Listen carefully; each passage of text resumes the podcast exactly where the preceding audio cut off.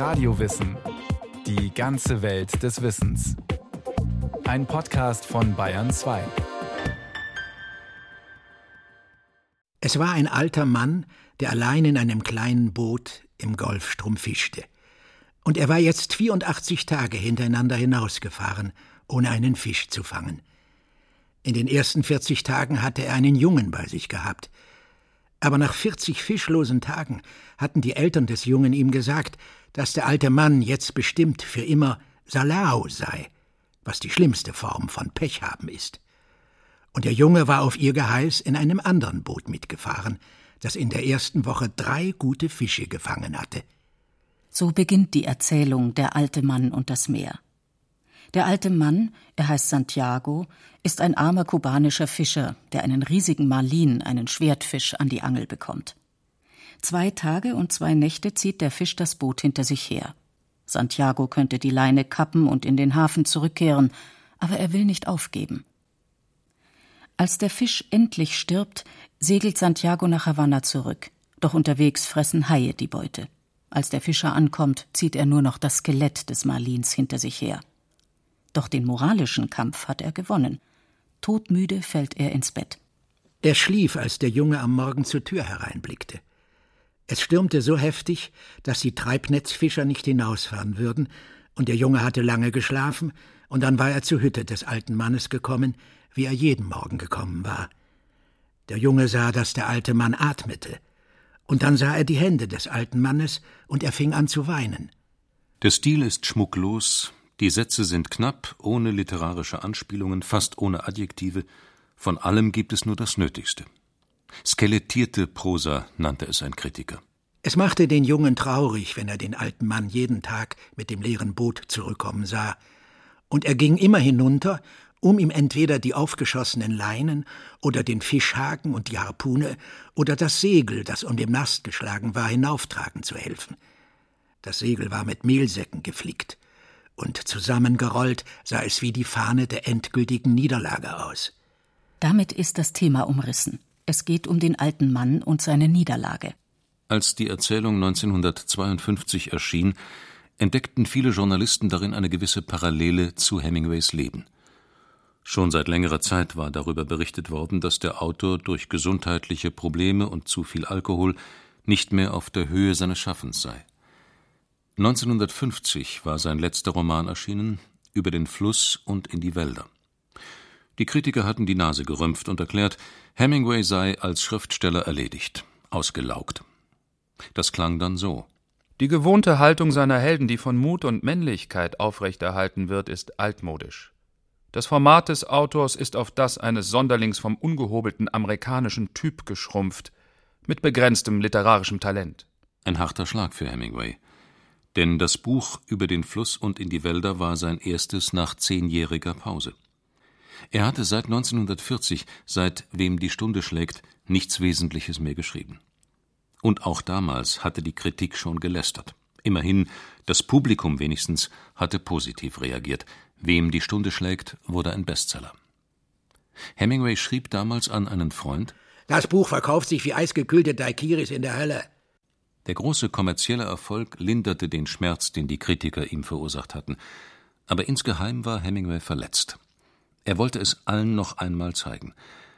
Doch auch der Roman Über den Fluss und in die Wälder wurde von den Fachleuten mit Häme bedacht. Nur die New York Times entdeckte in dem Buch Shakespeare'sche Qualitäten. Hemingway schrieb an seinen Verleger: Dadurch werde ich vermutlich eine Menge Freunde bekommen. Was für eine Behauptung. Naja, ist sowieso alles Pferdescheiße. Und dann diese Kacke in der Newsweek, dass es solche Frauen, die ich in meinen Büchern darstelle, überhaupt nicht gibt. Was sie meinen, ist, dass ihnen solche Frauen nie begegnet sind. Wie sollten sie auch? Die Kränkung ging diesmal tiefer, weil der Roman auch bei den Lesern nicht so gut ankam. In der Presse gab es nur noch Berichte über den alternden Schriftsteller, der auf Großwildjagd ging und auf seiner Finca in Kuba Kampfhähne züchtete. Er galt als ein Mann, der sich verausgabt hatte, nichts Großes mehr zustande brachte. Da erschien 1952 die Novelle Der alte Mann und das Meer. Die Zeitschrift Life brachte den Text eine Woche vor Erscheinen des Buchs in ihrer Nummer vom 8. September 1952. Innerhalb von 2 Tagen wurden 5.300.000 Exemplare verkauft. Ein nie dagewesener Rekord. Die Buchausgabe hielt sich 26 Wochen als Nummer 1 auf der Bestsellerliste. Für die Kritiker kam dieser Erfolg überraschend. Keiner hatte damit gerechnet. Hemingway-Biograf Kenneth Lynn: Der alte Mann und das Meer war eine kaum verschleierte Parabel über Hemingways Kampf mit sich selbst als Schriftsteller und als Mann. Darüber hinaus lässt sich die Erzählung aber auch in mancherlei symbolischem Zusammenhang deuten. Die Interpretation, der alte Fischer sei Hemingway, der große Fisch sei sein Roman und die Haie seien die Kritiker, ist nur eine unter mehreren Möglichkeiten. Hemingway selbst gefiel diese Deutung am wenigsten. Er wehrte sie ab. Es ist der Kampf des Menschen mit einem Fisch.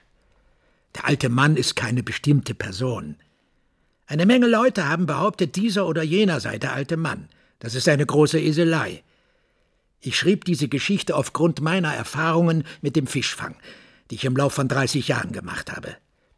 Wenn der alte Mann jemand ist, so ist es der Vater von Santiago, der vor 4 Jahren gestorben ist. Ich bin oft mit dem Fischen gegangen. In der Tat hatte Hemingway schon 1936 im Magazin Esquire unter dem Titel »Auf dem blauen Wasser« einen Artikel über einen alten Fischer veröffentlicht, dem es zwar gelungen war, einen riesigen Schwertfisch zu fangen, der jedoch nur mit dem Skelett im Hafen anlangte, weil die Haie den Fisch zerfetzt hatten. In diesem Artikel ging es allerdings nur um eine seemännische Kuriosität. In der Novelle, die 16 Jahre später erschien, wurde daraus ein mythisches Epos vom Kampf des Menschen mit der Natur, aber auch von der Schönheit der Natur. Die Wolken über dem Festland erhoben sich jetzt wie Berge, und die Küste war nur noch ein langer grüner Strich mit den graublauen Hügeln dahinter. Das Wasser war jetzt dunkelblau, so dunkel, dass es beinahe violett aussah. Als er hinunterblickte, sah er die roten Algen des Planktons in dem dunklen Wasser und das merkwürdige Leuchten, das die Sonne jetzt hervorrief. Der alte Mann bemerkt nicht nur die Schönheit des Meeres, sondern auch die der Tiere. Ihm taten die Vögel leid, besonders die kleinen dunklen Meerschwalben, die immer flogen und suchten und fast niemals etwas fanden. Und er dachte, warum machte man die Vögel so zart und fein wie jene Meerschwalben, wenn die See so grausam sein kann? Ein kleiner Vogel näherte sich dem Boot von Norden. Es war ein Baumschlüpfer, der sehr niedrig über dem Wasser flog. Der alte Mann konnte sehen, dass er sehr müde war. Der Vogel setzte sich auf das Heck des Bootes und ruhte sich dort aus.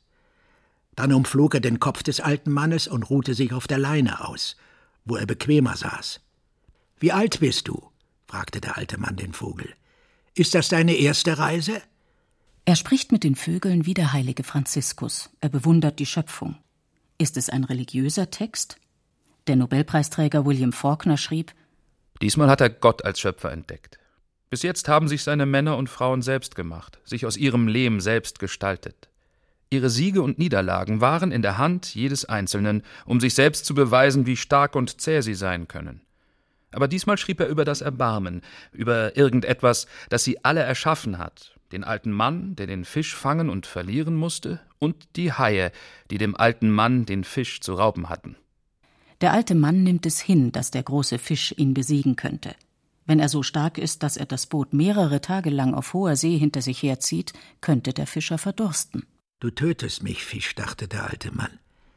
»Aber dazu bist du berechtigt. Niemals habe ich etwas Größeres und Schöneres oder Ruhigeres und Edleres gesehen als dich, Bruder. Komm nur und töte mich.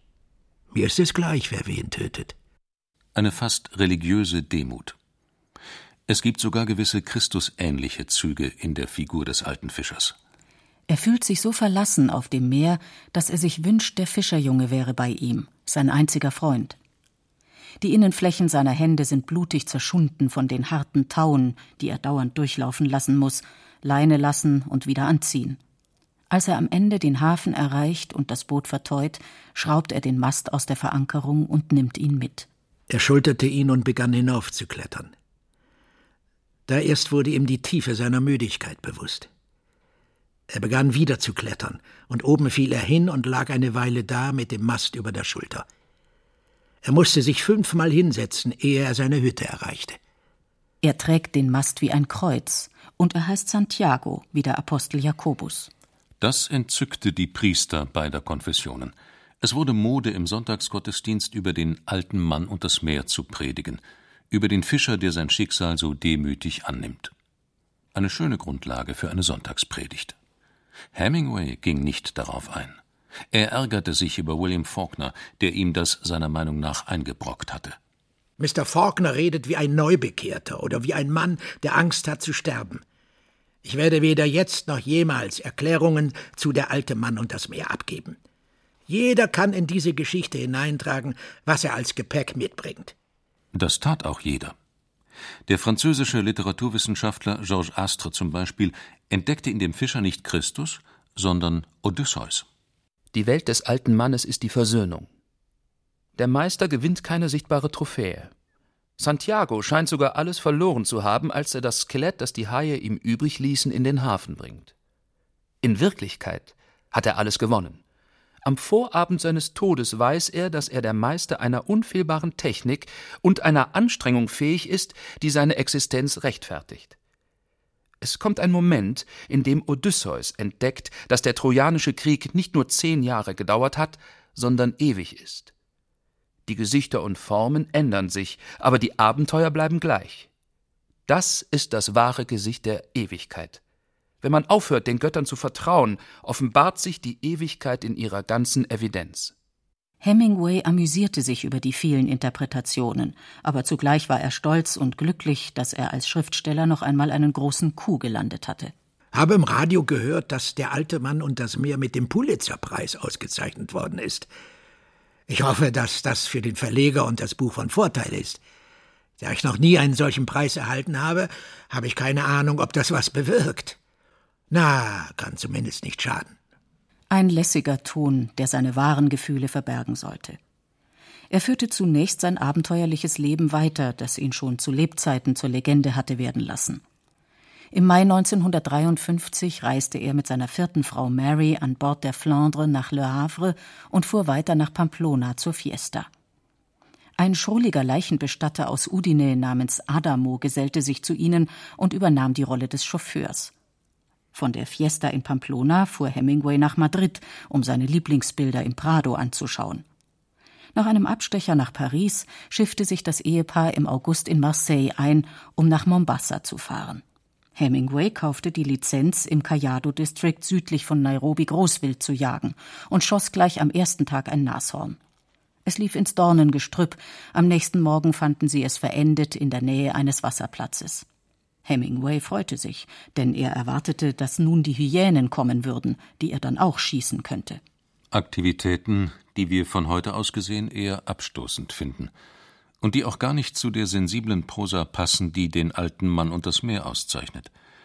Aber gerade die Kombination dieser widersprüchlichen Eigenschaften, der Männlichkeitskult des Hochseefischers, Großwildjägers und Stierkampf-Afficionados und dahinter die empfindsame Seite des Schriftstellers, ergaben die Faszination, die von Hemingway ausging und ihn zum Mythos werden ließ. Auch in der Erzählung Der alte Mann und das Meer geht es um die Jagd.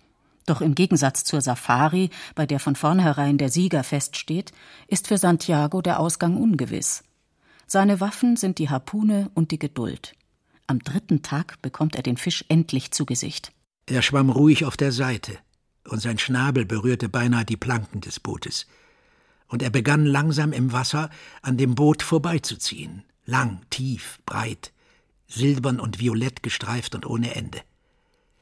Der alte Mann ließ die Leine fallen und setzte seinen Fuß darauf und hob die Harpune, so hoch wie er konnte, und stieß sie mit aller Kraft in die Seite des Fisches hinein, gerade hinter der großen Brustflosse, die hoch in die Luft bis zur Brusthöhe des Mannes stand.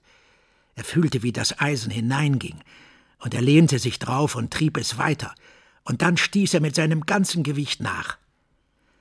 Nun wurde der Fisch lebendig, als er den Tod in sich spürte, und sprang hoch aus dem Wasser empor und zeigte seine ungeheure Länge und Breite und seine ganze Macht und Schönheit. Er schien über dem alten Mann in dem Boot in der Luft zu hängen. Dann fiel er krachend ins Wasser, sodass Schaum über den alten Mann und über das ganze Boot spritzte. Als der Fisch mit dem Bauch nach oben treibt, beginnt Santiago, ihn längs der Bootswand zu vertäuen. Ich möchte ihn sehen, dachte er, und ihn anfassen und ihn befühlen. Er ist mein ganzer Reichtum. Der alte Mann blickte den Fisch unentwegt an, um sich zu vergewissern, dass es auch wahr sei. Eine Brise kommt auf, das Boot macht gute Fahrt. Santiago steuert den Hafen an. Es vergeht eine Stunde, ehe der erste Hai auftaucht. Der Hai näherte sich schnell von Achtern. Und als er den Fisch anfiel, nahm der alte Mann das Aufsperren seines Rachens wahr und seine seltsamen Augen und das knackende Zuschnappen der Zähne, als er gerade oberhalb des Schwanzes in das Fleisch vorstieß. Der Kopf des Hais war über Wasser und sein Rücken kam heraus. Und der alte Mann konnte das Geräusch hören, wie Haut und Fleisch des großen Fisches zerrissen, als er die Harpune in den Kopf des Hais einrammte. Dies war die Stelle, wo das Gehirn war. Und der alte Mann traf es. Er traf es, als er mit seinen blutig gequetschten Händen seine gute Harpune mit aller Kraft hineinstieß. Er traf es ohne Hoffnung, aber mit ganzer Feindseligkeit und Entschlusskraft. Der Hai rollte herum, und der alte Mann sah, dass sein Auge leblos war. »Er hat ungefähr 40 Pfund abgefetzt«, sagte der alte Mann laut. Er mochte den Fisch nicht mehr ansehen, seit er verstümmelt war. Als der Hai den Fisch anfiel, war es, als ob er selbst angefallen würde. Das Blut lockt andere Haie an, die der alte Mann nicht mehr töten kann. Seine Harpune ist mit dem ersten Hai untergegangen. Er kämpft mit einer Holzkeule und der Ruderpinne, die er aus der Verankerung reißt, gegen ein ganzes Rudel. Einer nach dem anderen und alle zusammen jagten heran und rissen die Fleischstücke los, die sich leuchtend in der See abhoben. Der alte Mann kümmert sich jetzt nur noch um das Steuern. Am späten Abend legt er an, macht sein Boot fest und schleppt sich in seine Hütte. Am nächsten Morgen bestaunen die Fischer das riesige Skelett. 18 Fuß werden gemessen. Manolin, der Fischerjunge, bringt dem alten Mann einen heißen Kaffee in die Hütte. »Hat man nach mir gesucht?« »Natürlich. Mit Küstenschutz und mit Flugzeugen. Der Ozean ist sehr groß und ein Boot ist klein und schwer zu sehen«, sagte der alte Mann. »Jetzt gehen wir wieder zusammen fischen«, sagte der Junge. »Was wird deine Familie sagen?« »Das ist mir gleich. Gestern habe ich 2 gefangen, aber jetzt fischen wir wieder zusammen, weil ich noch eine Menge zu lernen habe.« 2 Jahre nach Erscheinen des Buchs wurde Hemingway der Nobelpreis für Literatur zuerkannt. In der Begründung hieß es: Ernest Hemingway hat eine kraftvolle, stilbildende Meisterschaft in der Kunst der modernen Erzählung erreicht, insbesondere in der Novelle Der alte Mann und das Meer. Er konnte nicht nach Stockholm reisen, weil es seine Gesundheit nicht erlaubte. Er schickte stattdessen seine Rede. Schreiben bedeutet ein einsames Leben. Verzichtet der Schriftsteller auf Einsamkeit, so gewinnt er an öffentlichem Ansehen und dadurch verschlechtert sich oft seine Arbeit. Denn er macht seine Arbeit allein. Und wenn er ein guter Schriftsteller ist, muss er tagtäglich der Ewigkeit oder ihrem Nichtvorhandensein ins Auge blicken. Die Erwähnung der Einsamkeit war keine Koketterie. Hemingway hatte längst erkannt, dass er zum Gefangenen der Medien geworden war. Als er seinem selbstgeschaffenen Image, dem Mythos Hemingway, nicht mehr gerecht werden konnte, gab er auf. Am 2. Juli 1961 erschoss er sich mit der großkalibrigen Schrotflinte, mit der er so oft auf die Jagd gegangen war.